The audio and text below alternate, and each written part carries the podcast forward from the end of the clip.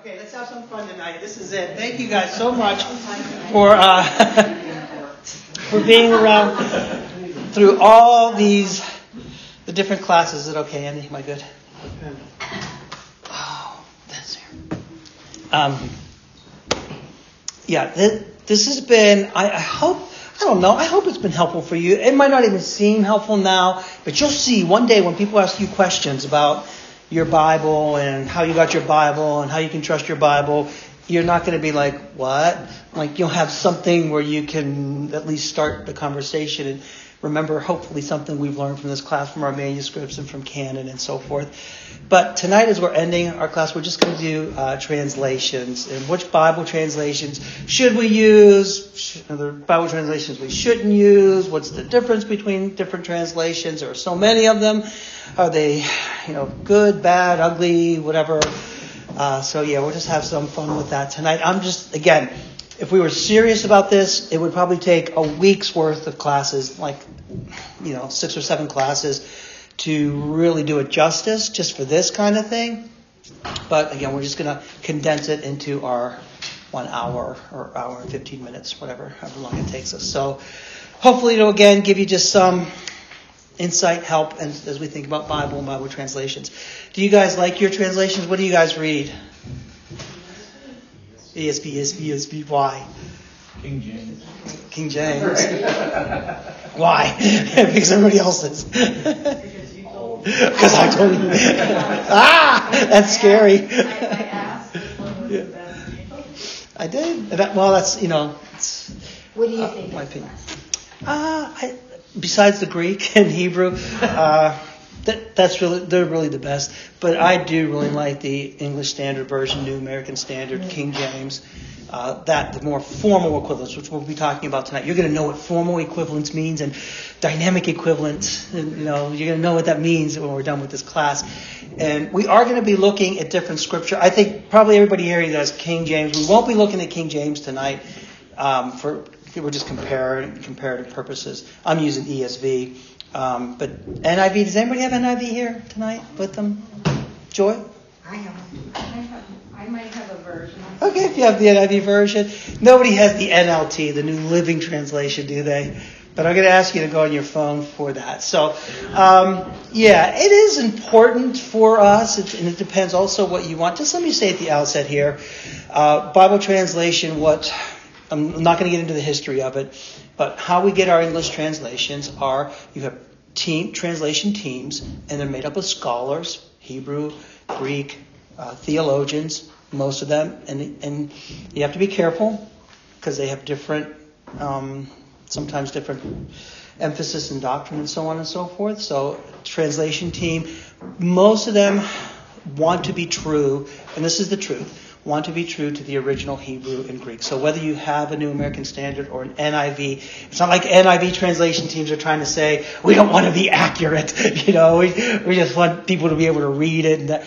They're not doing that. And frankly, there's a lot of crossover. So we'll talk about the ESV as a word for word translation and the NIV kind of more thought for thought translation.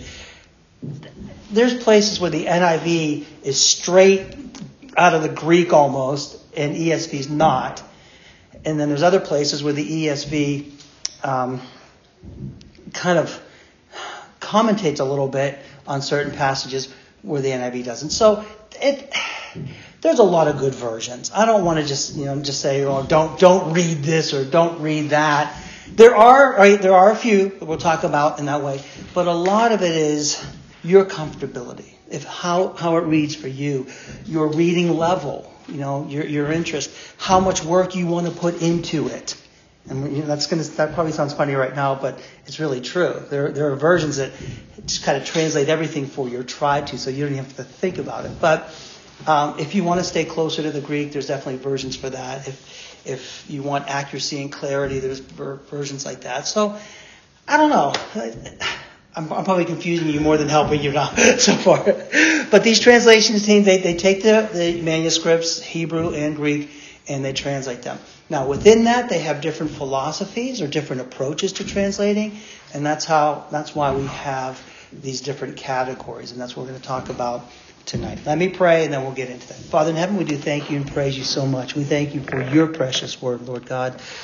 And I just pray that you would be with us tonight. Just um, once again, help us, give us wisdom um, and understanding, Lord, of, of your precious word. And do thank you for all those uh, that you have given that gift to be able to know Hebrew and Greek and be able to translate that into different languages while staying true as, as, as true as possible to the originals, Lord, so we can read your word in our language. So, Lord, we do thank you and praise you in Jesus' name. Amen.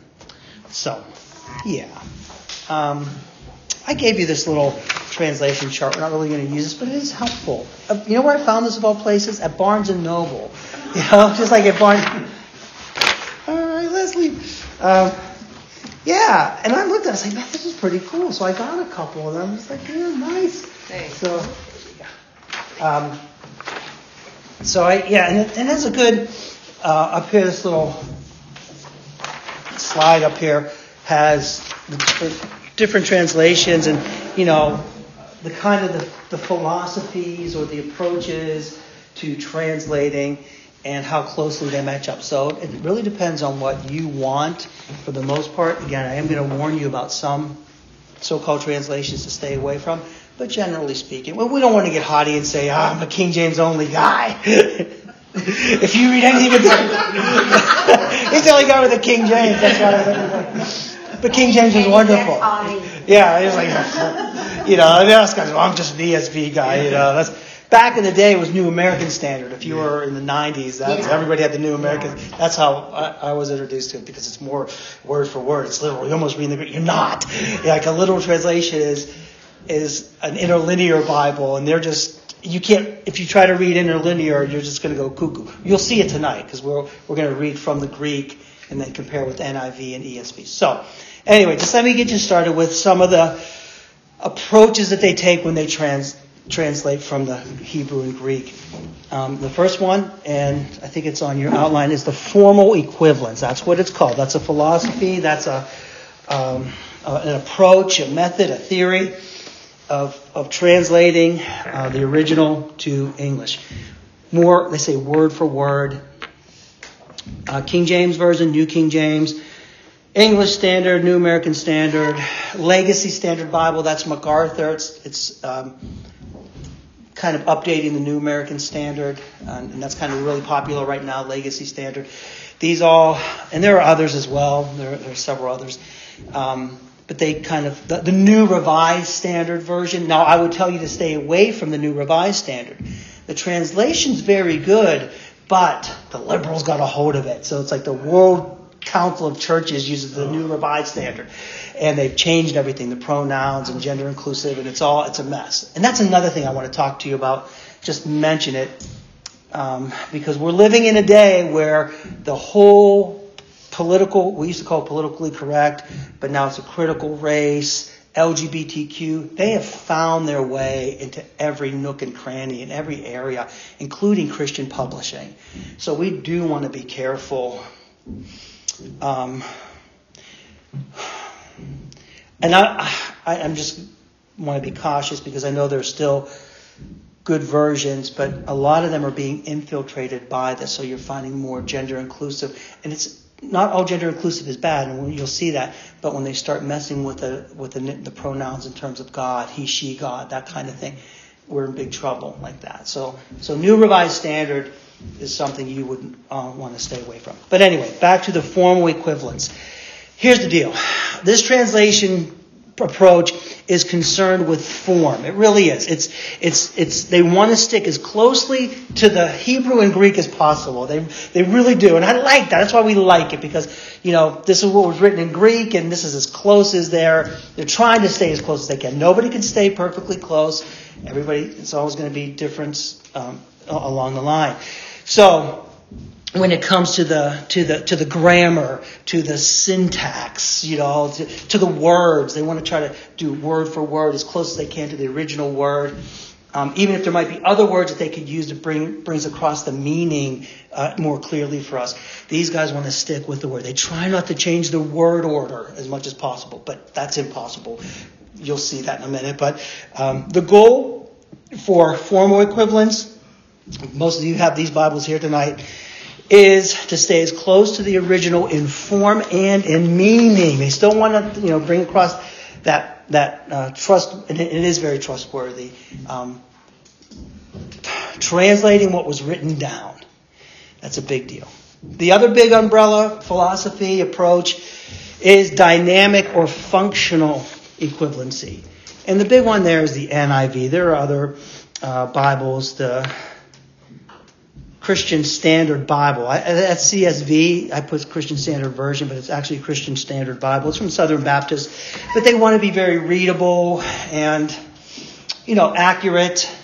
It's not that these guys on this translation committee, some of them do both. Like, you know, like Bill Mounce. He'll be on the NIV, but then on the ESV, NLT. So, you know, they're, they, the translators, for the most part, are concerned with getting the truth across. And some people just want to help us better understand. It's more clear that we don't have to do as much work looking up words or trying to, what's that mean? They'll kind of explain that to you. So that's, that's what they're trying to do. But for the formal equivalents, we're not going to do that. We're just going to stick to, to the text, which is wonderful. That's, they're being very true to the text in that way. But dynamic or functional, um, they are concerned with, with the author's intent. What, what was, when Paul wrote that, what was he meaning to say? And it's not, they're not being subjective. They want to convey it in a clear way, but in a um, accurate way as well. So NIV, when it first came out, I don't know, it was in the 70s. It was very concerned with doing that. So 1978, I think, um, 84, there was a you know, update, and then 95. But I think after 95, like 2018, some people were concerned about the NIV because of some of the language, the gender um, inclusive, or some of the pronoun things. So um, that that's just a, a, little caution there. But they they uh, they're designed to convey the meaning that the author was intending and to express that. Um, in a way that's clear, clear for us, but also accurate. So accurate and readable. That's a big deal. And that's important. That, that's fun. There's nothing wrong with wanting people to, to know that in English. So, for example, here's what we're going to do. Um, who has the NIV? NIV, or you can get it on your computers. Does uh, Gloria have NIV? Does Gloria have? Don't be ashamed. No, that's that's. A, no, I have it. NIV. Okay, NIV. Uh, John seventeen four. Let's go there. And what I'm going to do is I'm going to read the Greek as it's translated. So this is what an interlinear does. It has the Greek text, and then underneath it, it has the word for that. So you're reading how it's written in Greek. And Greek is not concerned, they don't have the same kind of syntax we do in sentence structure, you know, and endings. It's, it's different in that way. So when I read it, you're going to be like, it's going to sound like gibberish to you. But this is what the translators see, and they say, okay, now how do we put this as close as we can to the original so we can actually understand it in our language? So, um, John 17, 4, this is Jesus' high priestly prayer. We're just going to do little snippets or par- parts of verses. We're not going to do big sections. But I just want you to see the, the differences. And this is um, the idea kind of between the, the, the formal equivalence and um, dynamic equivalence. And this is very subtle, but um, I hope you'll, you'll, be able to see it. So here's the Greek of what I'm reading from John 17:4. That portion of that. Um, who who has NIV? Will you read NIV John 17:4? Mm-hmm. I have brought you glory on earth by by finishing the work you gave me to do. Okay. And not five. That's yeah, just four. That's good. Okay. okay. So by finishing, okay. All right. So here's the Greek. The Greek says, I thee glorified on the earth the work I finished, which you have given me to I should do. okay, now we have to take that and say, how are we going to make this readable? So what, what the ESV would translate that this way. I have glorified you on earth, having accomplished the work you gave me to do. See, I thee glorified on earth, the work I finished which you have given me that I should do. That's the Greek. And then you have, I glorified you on earth, having accomplished the work you've given me to do. And the NIV, remember, they want to make it, it keep it accurate, but a little more readable. So, Mary Beth read, I have brought you glory on earth by finishing the work you've given me to do. What did I call you? Beth Ann. The wrong name first, the second. Fine. You're fine. You're fine. You're fine. We're good. What did I call you? It's fine. Beth Ann. okay, so. You're good. but you see that subtle at that point. Now there, there are other places where there's big differences, but this is just more readable. So if you like it more readable and understandable, the NIV is trying to make that for you guys. Make it, make it be that way for you. They still are concerned with accuracy. It's not like we're going to sacrifice accuracies for readability. No, no, no, no, no. That's a misconception. Um, I know if we're reformed, we have our versions, and that's what we stick with, but we, we need to be careful because there's it's not necessarily like that.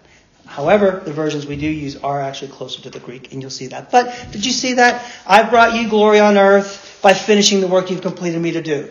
NIV. That's easier to understand. I've glorified you on earth having accomplished the work you've given me to do. Very close. Just subtle, maybe a little more readable in that way. That's kind of the difference um, going on. How about John 17, 20 again? Um, and the high priestly prayer. Let me, let me read the Greek first. Get ready. Not behalf of these, neither I pray alone, but also on behalf of those who believe through those word of them on me. so you're a translator. And you say, well, how do we stay close to the Greek and how do we make it readable and keep the integrity of NIV? Uh, great Gloria. I was going to call her Grace. Uh, um, my prayer is not for them alone. I pray also for those who will, believe in me through their message. Okay, so he's talking to the apostles. He's praying about them. Look, uh, my, my prayer is not for them alone. I pray also for those who will believe in me through their messages. They preach the gospel. You believe on me and pray for all those who will believe in me. And that's, that's a good readable translation. ESV says, I do not ask for these only, but also for those who will believe in me through their word. So just a slight difference, but still understandable, readable, and, and, and accurate to, to the Greek. So my point right now is that it's difficult to place translation exclusively in these categories. Okay? Because there is crossover. They both have advantages and disadvantages. Um, NIV, again, is formal in instance. ESV is functional in some instances. Both strive for accuracy and, and readability.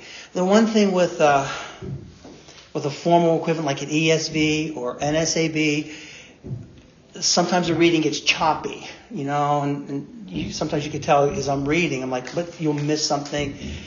NIV kind of eliminates that. It's much, it's, the syntax is so much more familiar to us. Whereas some of these other versions, they're trying to stay closer to the Greek and put those, keep the word order. You could, especially with New American Standard, it, it's kind of wooden reading and, and, choppy and hard in some places. But that's just kind of a, it's a, it's more stylistic, I guess, in that way. Um, so those are the big umbrellas. There are others. Again, the, the closest you can get, I guess, the Hebrew and Greek is interlinear, and that's kind of what I'm reading from when I'm reading the Greek. And you guys are looking at me like, "What was that saying?" Um, but there's still word order in that as well. Um, again, the formal equivalents. Here it is. They try to reflect the formal structures of the original texts word, order, grammar, all of that as close as they possibly can. That's their concern. The translators for the ESV, King James, New King James, New American Standard, Legacy Standard, they want you to see the Hebrew and the Greek through their translations. Like to know that technically, in terms of the grammar, this is as we're getting close as close as we can to what the original readers were reading. Right? Does that make sense? they stick as close as possible to the original.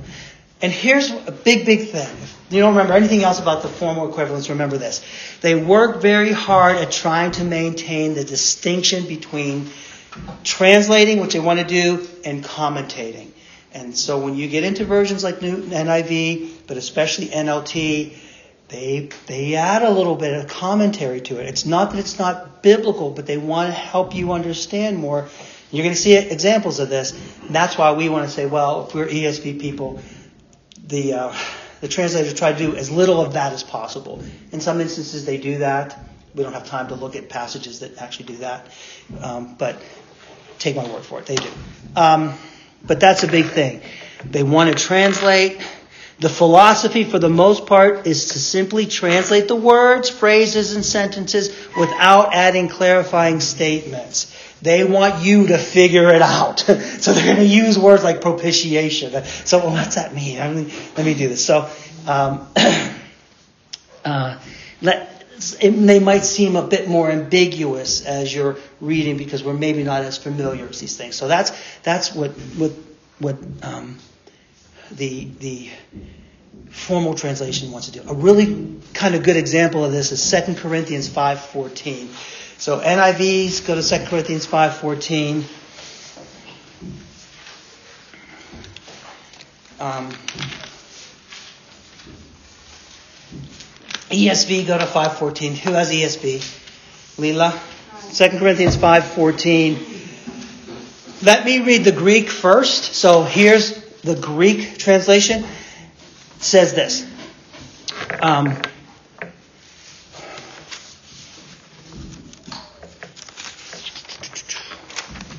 The Greek reads this For the love of Christ holds together us. so that holds together is is a word in Greek that means constrains or, or compels. Okay, so that that's what that means. So for the love of Christ holds together us. Who has ESV? Leela. For the love of Christ controls us because we have concluded this that one is died for all, therefore all Okay, yeah, so just that first part. For the love of Christ controls us. The love of Christ controls us. Now, NIV. For, for 514? Yeah, just the first. For Christ's love compels us because we are convinced that one died for all, and therefore all died. Okay. For Christ's love compels us. Now, this is kind of subtle, but here the NIV guys want us to understand whose love is, is controlling and compelling us, for sure. Because when we say in the Greek, it says the love of Christ holds us together.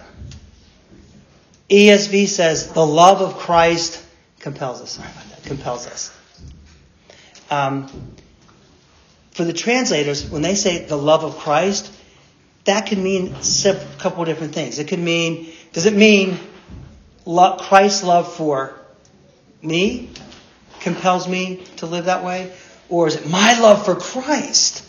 You know, the, the love of Christ. My, is it my love for Christ or his love for me that compels me? Well, if you read the context, you, you, you see it's the first one.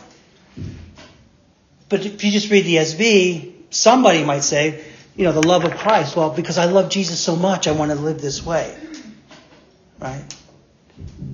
NIV says, for Christ's love. It tells us right away, it's Jesus' love that compels us. Right? It's not the love of Christ, which could be my love, or certainly, and it does mean his love for us. NIV tries to make it a little more clear and says Christ's love compels us, controls us.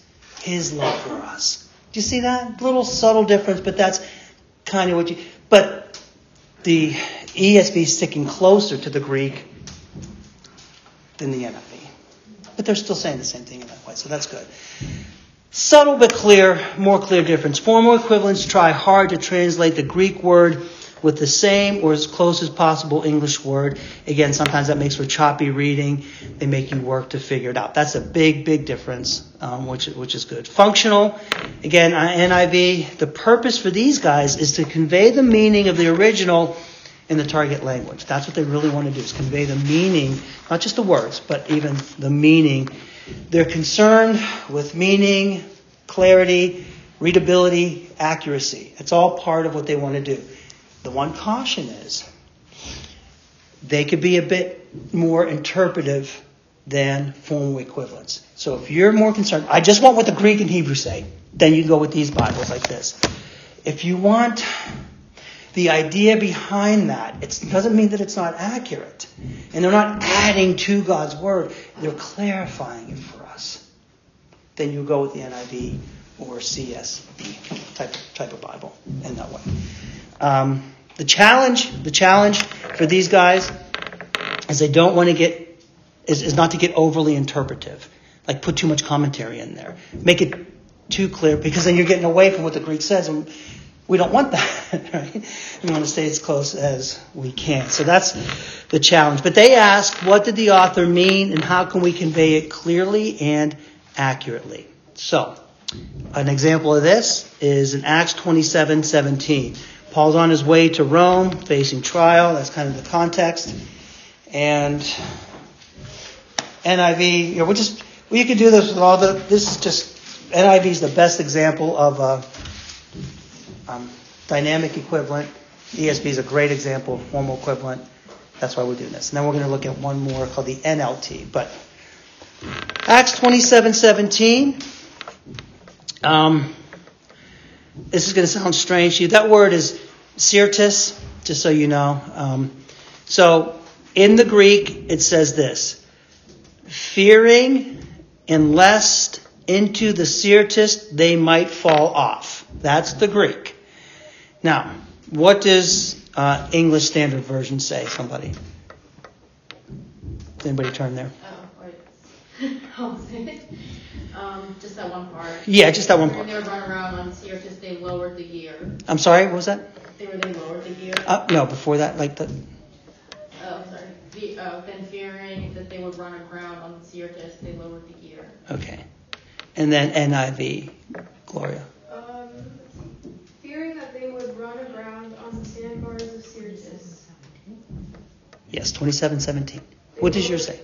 That's all. Just that's good. Yeah. What's the matter? Oh, no. I was 27, just- 17, Right in what's the it say? middle of the sentence it starts, so the men hoisted it aboard. That's what it says. Oh, That's for, and yours 20 Acts 2717. Yeah. It's the next. next Oh, it's the next one down. Yeah, I'm sorry. yeah, Okay. That's why I was. All right. So yeah. So the Greek says, fearing lest into the Syrtis they might fall off. That's the original Greek. That's the Greek. Now, the big question, what's a Syrtis? that's the thing. And Syrtis, Syrtis, that's something we would have to look up and what, what does that mean? It, it's like, it means a narrow sea bank, a ridge of sand that's located off the African coast. So it tells you where, the North African coast. So it tells you where they were. And that's, that's, the, the, the Syrtis is that area, and it's kind of unique to that particular area where the sandbars come up and ships could easily run aground, and so they were afraid of that. So if you're reading ESV, all it says is fearing they would run aground on the Syrtis. What? So I'm gonna have to like, what's Syrtis? I gotta look up Syrtis. NIV helps you because it says because they were afraid they would run aground on the sandbars of the Syrtis. So now you know what a sandbar is for the most part. That's you know the sand comes up and you know there's, there's a kind of a danger. They help you just a little bit. Sandbars is not in the original Greek. Now do you see the difference? So if you want close to the original ESV, King James, they'll they're going to stay closer to that. They're not going to help you out a little bit. Now, the New Living Translation, which we're going to get into in, just a second, goes even farther because they really want you to know and not have to work at anything. Uh, NLT says, they were afraid of being driven across to the sandbars off the Syrtis off the African coast. So sandbars, African coast are not in the original at all. But that's not wrong because they're just giving us more information. That's where they were. That's this is a place that's known for these kind of sandbars and these this place, the Syrtis, where ships, if they're not careful, could run aground. And that's what they were worried about. You see how that works? That's why. Um, if, if, if you're just reading the SB, you're going to have to. What's Syrtis? Sandbars gives you idea. Sandbars, located north of Africa. It's known for that. Gives you a lot more. But they're commentating a little bit. And that's what you want to be careful of, I guess, if, if you're concerned about that. If you want to stay as close as you can to the Greek. Um, let's see. Acts 28 11, and just part of that verse too. This is the ship, just a description of the ship that they were on. So this is just giving you an idea of translation there. So, um, what what does read that. Read Acts 28:11, Just Laney, please, if you have it. Yeah. Um, after three months, we set sail in a ship that had wintered in the island, a ship of Alexandria, with the twin gods as a figurehead. Okay, with the twin gods as a figurehead. That's all we're going to look at at this because this is what they do. So, the original Greek says this in terms of the twin gods. Twin gods was, as a figurehead. Um, with the twin brothers. That's the Greek. That's how it's translated. With the twin brothers. ESV, twin gods as figureheads. So that's what the ship would have. The twin gods as figureheads. Now, what does the NIV say? What, 11? Yeah. Okay, after three months, we put out to sea in a ship that had wintered in the island. It was an Alexandrian ship with the figurehead of the twin gods, Castor. What did they just do there? Did you see that? What did the NIV translators do for us? They named them. And it's not wrong. That would give that that gives just a little more insight. That helps you understand a little bit better the context. That's not in the original. The only in the twin brothers, which the idea being translated to the twin god figureheads because they had them up there as those symbols of whatever that power, the superstition they had. These are the twin gods that are going to see us through. So ESV says twin gods as figureheads. That's fine. But then NIV says the twin gods, Castor and Pollux. It's not wrong. Those are the names of those twin gods. Those were the gods that they served. They looked to to get them through. So they just help you a little bit more in that way. Does that make sense? Andy? Yeah, like my ESV has sub, uh, what's it, not, footnotes. Footnote. Um, it has uh, the Greek gods Castor and Pollux. Yeah. Yeah. And that's great. Uh, the, the notes like that, because they do want to help you. They do want to, so that makes a little more sense. Oh, those were those twin gods that, those, that they believed in that we're going to get them through. Now, it's not in the original, but it's not wrong because that's who they are. But you see what I'm trying to say? That's what, that's, these are kind of the differences. So if you're a purist, you're going to say, well, I just want the original and I'll figure the rest out. And that's fine. I think that's where we should be. But then there's others that say, you know, it's, it's helping me understand a little bit better. Does that make sense? Am I wrong? I don't know. I, that, but I do use ESV for sure. Um, I wish I knew my my Greek. Okay, so but now do you understand this? So when you're going out to get a translation, you have to ask yourself, what do I want? Do I want something that's really going to be try to stick as close to the original, or do I want something that's going to, you know, they want to stick close, they want to be accurate, but it's going to give me a little more insight and maybe a little more understanding, so I don't have to even work as hard to figure out what this is already telling me. Right? You know what I mean? So that's one of the things. One more, um, and this is a big one though. This is where you get into some controversy, where you can lose something in the translation. And it's important because it deals with a doctrine. And so turn with me to 1 John 4.10. This is, for me, it's an issue. And one of the reasons I would say stick with ESV, New King James, King James, no, Legacy Standard. First John 4:10. The 1 John 4.10. Okay. I'm going to read the Greek first. Sent his son of him propitiation for the sins of us. And that word for propitiation is helios. Okay, that's an important Greek word, and it and that's it's translated exactly. It's translated like propitiation. ESV reader. Somebody give me that in the ESV. No, no, he said you. Yeah, ESV. And this is love, not that we have loved God, but that He loved us and sent His Son to be the propitiation for our sins. Okay. NIV reader. Okay, so this is love, not that we love God, but that He loved us and sent His Son as an atoning sacrifice for us. Aha. Do you see that? An atoning sacrifice versus propitiation. So Greek is propitiation. That word halios is translated propitiation in Greek. Okay? And and this is where like the theology comes into it, and this is one of those areas, at least for me, I have a difficult difficulty with. ESV says he sent his son to be the propitiation for our sins. And that's a very close translation to the original. And that means, propitiation means an appeasing sacrifice. It is an appeasement or a satisfaction that involves sacrifice where the wrath of God is satisfied as it's, as it's poured out. Because if he doesn't pour out his wrath, withholds that justice, then he's not God. He can't be truly God because he's not punishing sin in that way. So he's pleased, to, to, he's appeased. It's like when somebody really deserves punishment and you kind of let them go, something's missing, isn't it? When they get the punishment they deserve, that's satisfying in a way because they're paying the price for what they did wrong. You know what I mean? So God's wrath and justice must be served, and His wrath must be like satisfied, appeased in that way. That's what propitiation means.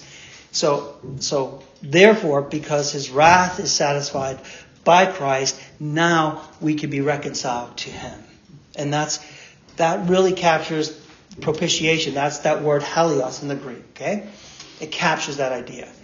In the NIV, when it says an atoning sacrifice. And listen, it, there is part of that word. I don't know why the translators made that decision. That's something to maybe look into. They could probably explain it better than I could, and it might make more sense. But atonement, while there's elements of satisfaction, sacrifice, it really means to cover. Like our sins are covered, atoned for by the, by the, by the blood of Christ. So he paid that price for our sins. And it gets that across, but not the idea that God's wrath was satisfied so much as our sins are covered when you talk about an atoning sacrifice. Does that make sense to you? Right? That's what atonement means. Kefe, to, to, to, to cover. It's, it's a payment. We still do that today. If we Andy and I might go get a drink later, and Andy would say, "Hey, I'll cover your tab. You're going to cover me, right? I got you. I paid for it." And that's the idea of atoning, sacrifice, atonement. So that's like, I just struggle with that propitiation. Now it might be harder. What's propitiation? A lot of us, and you have to look it up. You have to figure it out. Does anybody have footnotes in the RSV? What does your footnote say, Andy? Does it say atoning sacrifice or anything? No. Okay. So that's when we say it's more accurate, it sticks closer to the original, that's a perfect example. And there's many of these kinds of examples throughout. It does have that in Ligonier's ESV. Atoning. It, well, no, it says the footnote for propitiation is satisfying the anger of God. It's in the footnote. Yeah. So, and that's good, and that's good too. So I'm, there, it's there, but that idea of propitiation is satisfying the wrath of God. Um, and then you have to, they wrestle. They, like, they go on these committees, they go back and forth. Should we use this? Here's how it will be. Why would, so they make these decisions. They have reasons for that. So I don't want to say you just want to throw that out, like the NIV. But ESV is closer to the uh, original, right? That good? That's why we would say that. Okay, um, good. That's those are. We could do this all night. I think it's kind of fun because there's really like you could see the differences, and there's you know text after text, and there's some places where the NIV is more formal, like I said earlier, than the than the ESV in different areas. We just don't have time to do that. That would take a whole week of classes. But this is just giving you a flavor. So when you're thinking about choosing a translation, which one do I want? Which one is best going to serve me? Do I want this closer? Do I want accuracy, readability, and a little more understanding? Or we come to what's called the natural language. And this is um, the New Living Translation. How many of you heard of the NLT? Okay. That's good. no, no, get that out of here. It was started out as being a um, revision of the Living Translation, which is, I don't even want to call that translation, but You mean the Living Bible? yeah, the Living Bible. But this committee, as they started, they got became very concerned with being accurate, but very readable in bringing the language, the idioms, to to a place where we could really understand, almost like in our language we can understand. Like something. What, what's an idiom that we have that would be crazy to people? You know, down the road. I don't know if you can think of anything. I can't think of one thing right now. But they, they try to take our modern language and and put it in a way that you know the original hears. This is this is how they would hear it, how we would hear some. They try to translate the text in a way that the original hearer would have heard it. That's the big goal for natural language. New Living Translation is a perfect example of this. They do try to maintain accuracy while using modern language and idioms. Now, the problem with this, it does become very interpretive, and they do that on purpose. They want to make it easier. They don't want you to work to understand the meaning while trying to main, well, at the same time trying to maintain some accuracy. And they do to some points. I kind of like the NLT in some ways, but the more I read it, I was just like, man, I don't know. How you have that? No, I, I'm embarrassed to say it. I, I don't know that I'd throw mine out. I mean, like, it was heavy, it was. I know, I know. I was, Mine, it was- I, I, I, ended up, I asked Andy to buy a whole case of it because it's so readable. And if you're talking to people that are you're witnessing to, baby Christians, it might be good for it. But I'm kind of changing my mind a little bit on that. Um, it, it does clarify some, especially in the Old Testament, some things. It uses modern modern language to mean the same thing or approximately the same thing that meant back then. So it's kind of helpful in that way, but it takes you out of the the milieu of the Old Testament, and it's almost too much like the, the the whole context of what they were, how they were living in that day. You need some of that when you're reading Scripture. You need to know that it can't be totally modernized when you're reading back. It's like when people they're so anachronistic. They make movies now and they have like feminist attitudes when they're re- recreating a movie from the 1300s. It doesn't work, but that's what they do all the time. All these Bible movies like Joseph, they're they, they're infusing. What's that latest Bible movie? I don't know what it is, but apparently it's kind of like you have to be really careful about that because they'll use like modern day attitudes towards certain things and kind of just put them in there at that time, and you know that's they're not being true. So, yeah. The chosen. Something like that, yeah. Chosen does it. You know, the chosen does that for sure. It does that for sure because um, in the one scene, it is it is the, the women when, when when they lower the man through the roof for Jesus to be healed. The men didn't want to do that, but there was the woman who said, "Listen, here's what you're going to do. You're going to lower him through that." And so, uh, you know, that's anachronistic. I'm not saying the NLT is anachronistic, but they they take you out of that that in some ways. It's too modern in some ways. Even though they try to be accurate, even though they try to get make it very very readable and understandable. And, uh, yeah, I, I, I, I wouldn't say yes, go out and get one. Maybe if you are well versed in scripture and you kind of use it as a supplement or something like that, that'd be fine. But if you're, I'd rather have you work, like to know as a Christian, that's an ESV or even older NIV. But nevertheless, it does become very interpretive. They do it on purpose. They want you to hear the text the same way the original audience would have heard it in their language. So they ask the question, how do I say it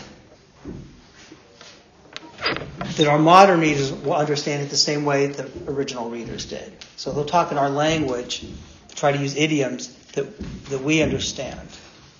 And that's kind of where we get into problem. The problem is, um, you have to ask, are you reading the Bible or are you reading what the translators think about it? And that's a, that's a big deal. So, that, so you want to definitely be careful with the um, NLT. Uh, it also uses gender inclusive language, which again, gender inclusive, um, some of the pronoun type of things. I want to be tough on the ones that do use it across the board, and so, so they'll say he, she for God type of thing. That's sinful. That's wrong. That's bad. But there are words in Greek that are generic words. So sometimes when they say brother, they mean brother and sister. So I don't have a problem necessarily if in that context, in the way that's being used in a generic way, Paul's talking to the church as brothers. He's not just talking to the dudes. He's talking to everybody there. So I don't have a problem if they say brothers and sisters. I don't personally, um, because that's it. That's what's being intended. Um, in Psalm one, the, the man who walks in the in the counsel of the wicked. That word for man doesn't. It's it's it's a generic word for mankind. So if they say the person, I don't necessarily have a problem with that because, you know, that that's what it means. He's not just talking to men. He's talking to all people in that way. So that's what these guys try to do. They don't go the other direction and feminize it or use the pronouns in wrong, sinful ways like for God in, in that way. Those you want to stay away from that. So just so you know, um, they, it, if they do it instead of the look at the context and how it's used. Um, I don't have a problem with man. Do you? With that, eh. he does a little bit. I knew you would, but I, am not gonna. I'm not gonna quibble too much over that particular thing.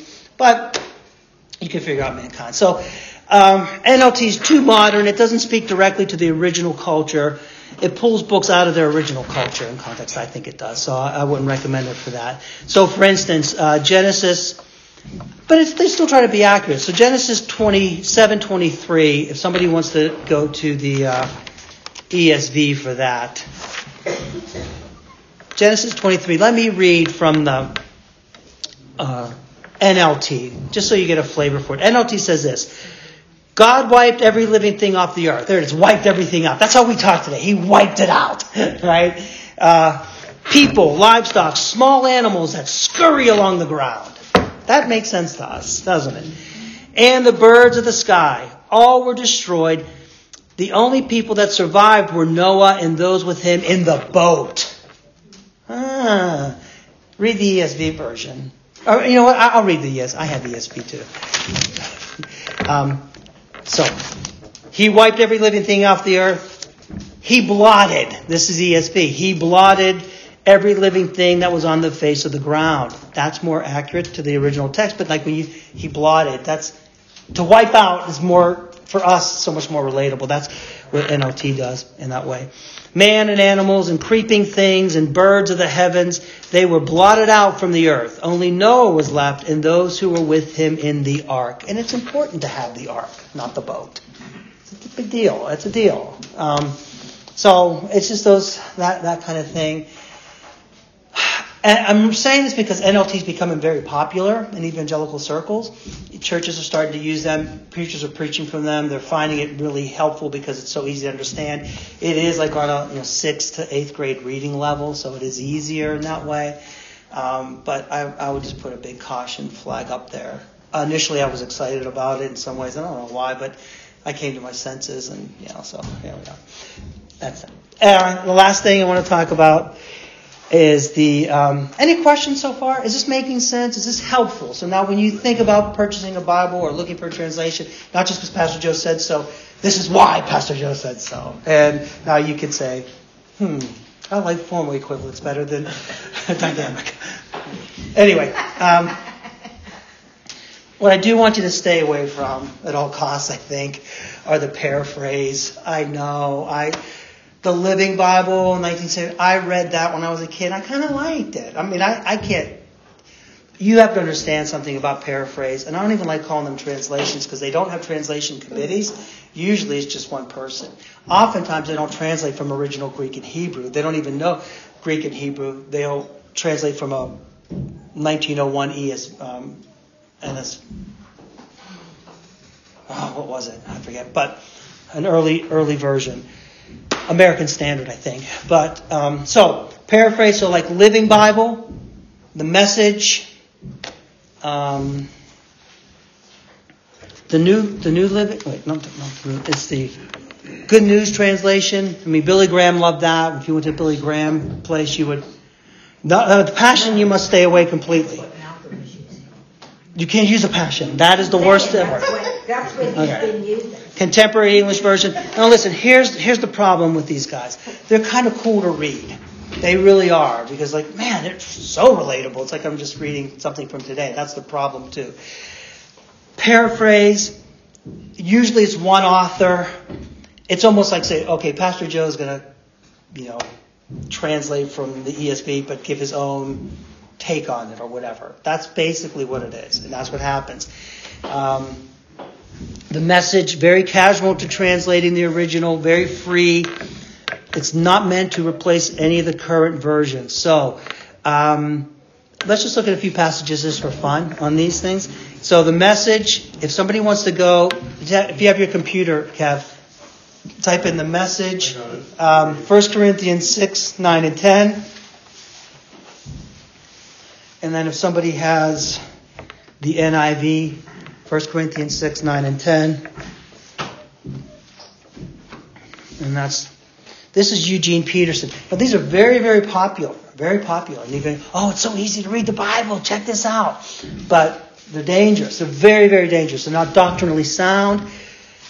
At least on the committees, on the translation committees, you do have people with different theological um, presuppositions and, and positions, and they battle and they go back and forth and they, and they, they work through it. These par- it's usually just one dude, and they just kind of give their take. So they're going to have their doctrinal commitments, their uh, own ideas. So 1 Corinthians 6, 9, and 10 from uh, the message. Yeah, it's kind of weird because it has it listed 9 through 11, so I'm not sure where it stops on 10, but I'll read the whole Okay, go ahead. Don't you realize that this is not the way to live? Unjust people who don't care about God will not be joining in his kingdom. Those who use and abuse each other, use and abuse sex, use and abuse the earth and everything in it, don't qualify as citizens in God's kingdom.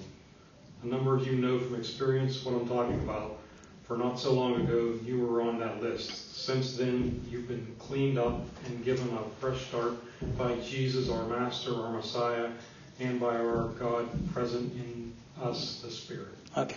Yeah, I should have stopped you b- before that last paragraph, set, uh, verse. But that's, yeah. But remember what he said. Now, NIV, uh, 1 Corinthians 6, 9, and 10. Do you not know that wrongdoers will not inherit the kingdom of God? Do not be deceived. Neither the sexually immoral, nor idolaters, nor uh, idolaters, nor adulterers, nor men who have sex with men, nor thieves, nor the greedy, nor drunkards, nor slanderers, nor swindlers will inherit the kingdom of God. Okay. Laney, do you have that in ESV? Um, or do you not know that the unrighteous will not inherit the kingdom of God? Not be deceived, neither the sexually immoral, nor idolaters, nor adulterers, nor men who practice homosexuality, nor thieves, nor the greedy, nor drunkards, nor revilers, nor swindlers will inherit the kingdom of God. That is so much closer. That's very close to the Greek. Pretty good. Kevin, what'd yours say? One more, just read the first couple again. What's it- just- first, yeah. Don't you realize that this is not the way to live? Unjust people who don't care about God will not be joining in his kingdom. Those who use and abuse each other, use and abuse sex, use and abuse the earth and everything in it, don't qualify as citizens in God's Does that kingdom. sound like anything that you just read? But that's a, people say, "Oh, the message is wonderful." Eugene Peterson. No, it's not. The Living Bible. This dude, Ken Taylor, was an Arminian, just an Arminian, flaming Arminian. So he he didn't use manuscripts. Uh, he used a 1901 American Standard Version. That's what did, used his own foundation. So these these versions, people love Living Bible, but you're bringing in your own personal presuppositions, doctrinal commitments to it. So um, if somebody wants to like type up Living Bible and then just one verse, Acts 13:48. And then I want NIV and ESV to go Acts 13 uh, 48. There, there are so many passages we could do, but I guess Kevin, you're going to be our uh, designated paraphrase version reader since you have your computer. That's that's Living Bible, um, Acts chapter 13, verse 48. I'm Living Bible. Yeah, I'm sorry, Living have Bible. Translation on. Oh, do you? Isn't this good? This is good Oh, stuff. boy. The This, this, this one will really be good this verse, I'm sure. So you got. It's okay if you don't have. I could. Um, It's not one he had handy. okay. Just think got like every translation imaginable except that one. It's Acts 13. Acts 13, 48. This is Living Bible. These are hugely popular too. I mean, they don't not just sell a couple versions. I mean, that or you know numbers that millions sell into the millions. Do you have it? When the Gentiles heard this, they were very glad and rejoiced in Paul's message, and as many as wanted eternal life believed. NIV. Acts 13, 48. Gloria, I'll let Gloria read I was that. like in a little shock here. Gloria. When the Gentiles heard this, they were glad and honored the word of the Lord, and all who were appointed for eternal life believed. Lays, ESV. Uh, and when the Gentiles heard this, they began rejoicing and glorifying the word of the Lord, and as many were appointed to eternal life believed. See, Kevin, as many what? Eternal life? As many wanted Yeah. eternal life. See that? He's Arminian, Yeah. flaming, and he comes through. So people are reading this like, well, I guess I want eternal life. You know? It's predestination. As many as he appointed, those that he chose, those are the ones who are going to eternal life. That's a big, big deal. This is why I say, don't even, don't even play. NLT you can mess with if you so. I wouldn't even mess with the, with the paraphrase. Let's do. Uh, I think maybe we do a couple more. Um, oh yeah, if you if you're still in the Living Bible, Kevin, What's that? if you're still in the Living Bible, um, John twelve fifteen, and then just Laney, uh, John twelve fifteen for ESV. Because this is just very interesting. Um, and this will be the last one we'll, we'll look at in this way. Um, John 12, 15. John twelve fifteen. Oh, that's the wrong one. Gave me the New Living Translation. Oh, that's okay. That's fine. Yeah, but this, so many people are. You're not getting close to what the Bible actually is saying, and this this is the one I would say stay away from at all costs. Don't you know it's just so easy to read or read to your kids. Don't do that. So Okay. twelve fifteen. Don't be afraid of your king, people of Israel, for he will come to you meekly, sitting on a donkey's colt. Okay, Laney. Fear not, daughter of Zion. Behold, your king is coming, sitting on a donkey's colt. Okay, so what it might he what he just did is he completely, completely, completely mi- mi- missed the whole context and the whole meaning of fear not. He said, "Don't be afraid." Is that what it said, Kevin? Yep. What's it say? Don't be. Don't be afraid of your king. Don't be afraid of your king. Don't be afraid of your king. He's coming. Fear not, Because he is coming. because he is coming. That's the confidence. Fear not. We have confidence he's coming. Don't be afraid of your king because he's. See? But people are reading this and pretending they're reading the Bible or a translation. So I would say stay away from all those good news. We could do this all night. Uh, again, there's lots of issues. Contemporary English, CEV, stay away from that. Um, it's simplistic. It's not accurate. They're misleading for sure. I don't know what the intentions of these people are, but these Bibles catch on. I, there is that one. I think it's the Good News translation at the Billy Graham Crusades. That's what they would give people to take home to read as their Bible. You can't do that. I mean, you can't do that. The last one we're going to end with is the Passion Translation. That's just awful. That's awful. It's connected with Bethel. It's one man, Brian Simmons.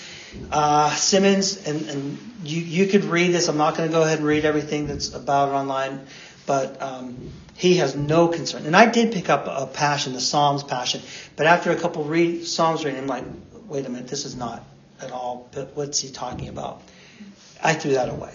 Um, I, probably, I probably should have kept it just for study purposes. But uh, he has no concern whatsoever for any kind of textual accuracy. He inserts material into the text. It's worse than almost worse than the paraphrase because he puts his own ideas in that. Like, here's what I think it's saying, and I'm going to put this in here, and I want you to read it. The thing is that Bethel churches use this. I don't know how extensively, but I know that church he's kind of connected with them or they made a connection with him and so they use this and it's a way of like i'm reading from the passion translation. Don't read from the passion translation. We could look at many many verses but we're not going to do that.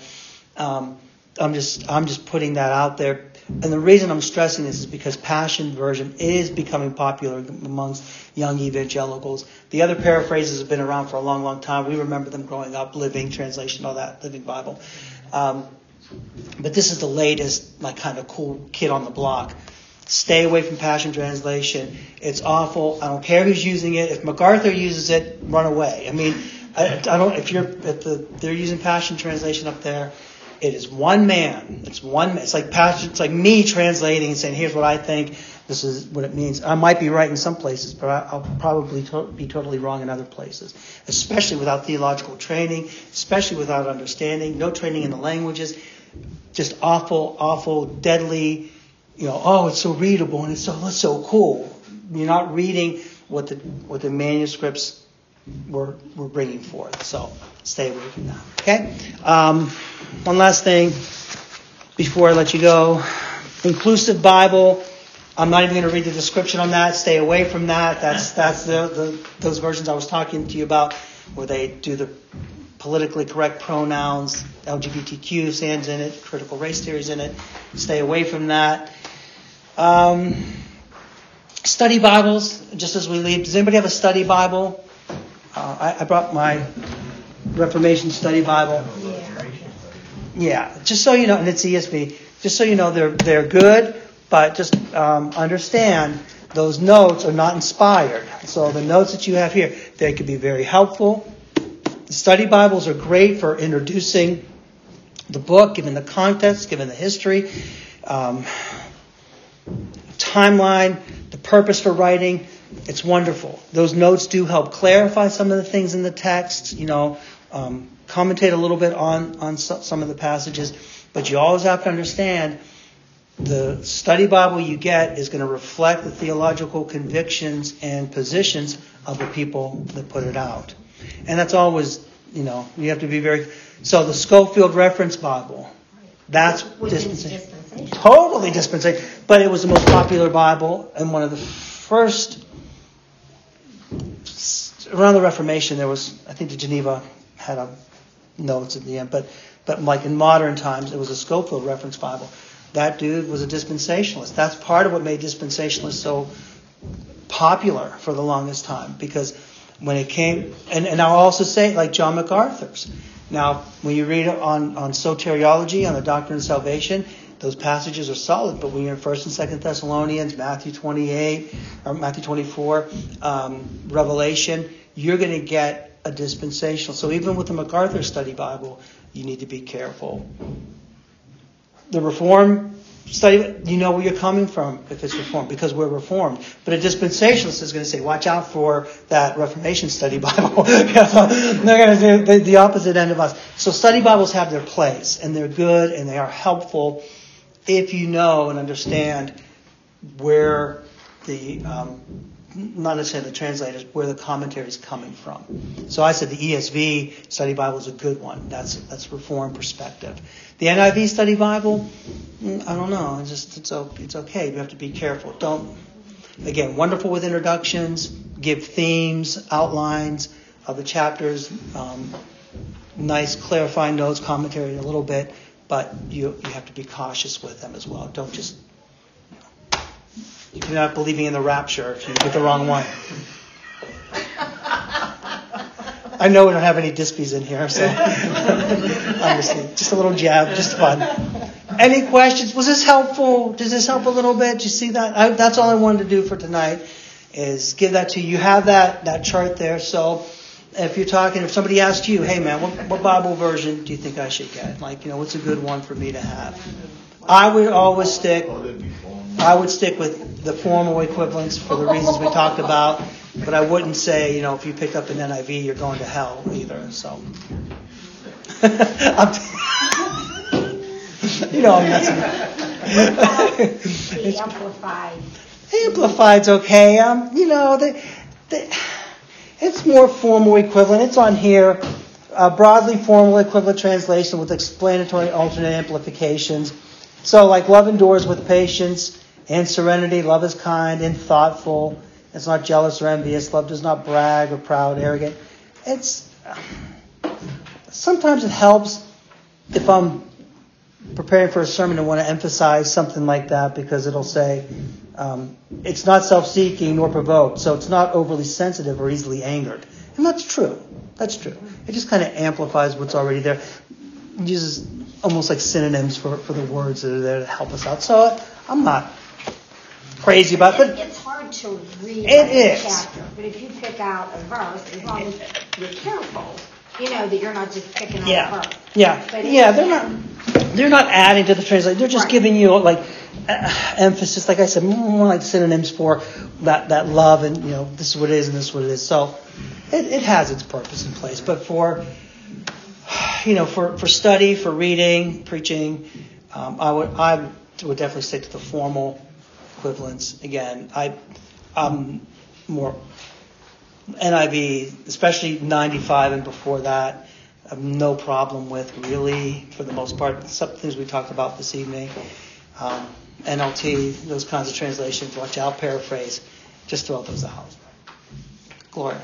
I'm curious if you know anything about like how often the formal and dynamic equivalence versions are updated. Because I was just when we re- reading, going back and forth reading the NIV um, version, I noticed that a couple of the words were different between ours or mine. And so Like earlier versions, I don't know. Yeah, I guess I don't know who. They- I'm the newer version, but what? Yeah, when newer, sometimes that's why there's no. Per, everybody updates. Newer information becomes available. The translation committee will say, like, you know, th- these words or this section needs to be refined. So you'll have updates, sometimes major updates uh, that almost end up being.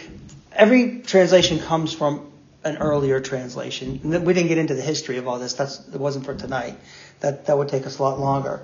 But that's how how how they translations come out of older ones, and you have newer ones that are more refined, maybe a little more accurate in certain places. Most of the times, they're not major overhauls, but they do revise. Some are dangerous revisions when they're going back and saying we're going to be more inclusive. But from what I understand with, with the NIV, from 95, I think 84 and 95 are more closely sticking to the original translation philosophy, but I think in 2018 they updated it, and some they went back and changed some of the word or verbiage, or maybe be more uh, gender inclusive or pronouns. So that's what they do, and I'm you know they're they're always off not often, but they do update their uh, translate to make them more readable. You know, some some of the idioms they had, like the NLT or even NIV, that would have been popular like in the 70s, they might update them a little bit more to be more readable for us today. That kind of thing. So that's what I have on that. Do, are you looking at something specific? No, I'm just, I was just wondering if like older versions of ESV or NIV or, I don't know, if we, if you have the options of like going. I I know ESV is pretty steady all along the way. Um, the minor revisions, but and same with New American Standard. Um, but I, I I would want to talk to somebody who knows more than I do on this with the NIV, because I know they said after 95. Because I'm not an NIV user, but people that, that use it say if you could get 95 and earlier, it's more. The, the newer ones have kind of gone a little bit off from what they what they how they translated earlier. But you, I want you to talk to somebody who's more familiar with NIV background. I have one thing. Uh, a friend of ours, he's a, uh, a Jewish Christian, but he's like a scholar. He speaks like Hebrew, Greek, all these languages. And when I got an ESV, when I was in King James, he said, I only have one problem. And I was looking at her NIV. John 3.16 says, For God so loved the world that he gave his, in the NIV it says, one and only son. Mm-hmm. In the ESV it says, For God so loved the world, he gave his only son. But in the King James, it's God gave his only begotten son. He said that word begotten implies uniqueness, Uniqueness. one of a kind. That- he said to drop that word is That's a big deal. That he a big deal. big deal. That is a big deal because that, that word, monogenes, I'm trying to think of the Greek word, is that whole idea of the one and only unique Son of One God, kind. one of a kind. That is important. So, like even other, like even the good ones, there's always something that you could find. So, and that's what you always want to improve on. And sometimes that's good to have compare with other versions. Like get the um, parallel Bible. Sometimes it's really helpful um, because it, it does bring it all together. There's one Bible called the Net Bible. It's completely new. I have one of these, and it has every single footnote, every translation, every way something could be translated, and every. It's so good, but it's like you know, you really have to be into to the word. So they'll say this text says this, this manuscript says this, so ESV uses this, and you know, that yeah, I I it's called the um, New English Translation Net Bible, N-E-T. It's like this thick, but it has all the footnotes, everything. Yeah, I should have brought that in. I wish I would have. Hope this was helpful. Let me pray. Father in heaven, again, we thank you and praise you. Thank you for this group, Lord, for enduring, for um, sticking through uh, this study. I know there's times that can be technical and a little bit difficult. I pray, Lord, that we made it um, accessible and helpful, Lord God. And I pray especially that we are prepared to really give an answer for the hope that lies within us. We know that there are all kinds of challenges to the faith and to your word, Lord God. If they can undermine your word, that takes away the, the foundation and that plank, Lord God. And so I want us to be, by your grace, um, competent in these ways, to, to not be intimidated, to not be uh, overly um, shaken, Lord, when these kinds of challenges are presented before us, because there is great reason and great hope and to, to trust in your word that it is your word, Lord God. And I hope that that came through in this series as we talked about the manuscripts, as we talked about canon, and even as we talked about our Bible translations, Lord God. So we do thank you and praise you. I thank you for everybody here taking the time to come out. Just pray that they are edified through this and you are glorified in all of this. Pray in Jesus' name. Amen.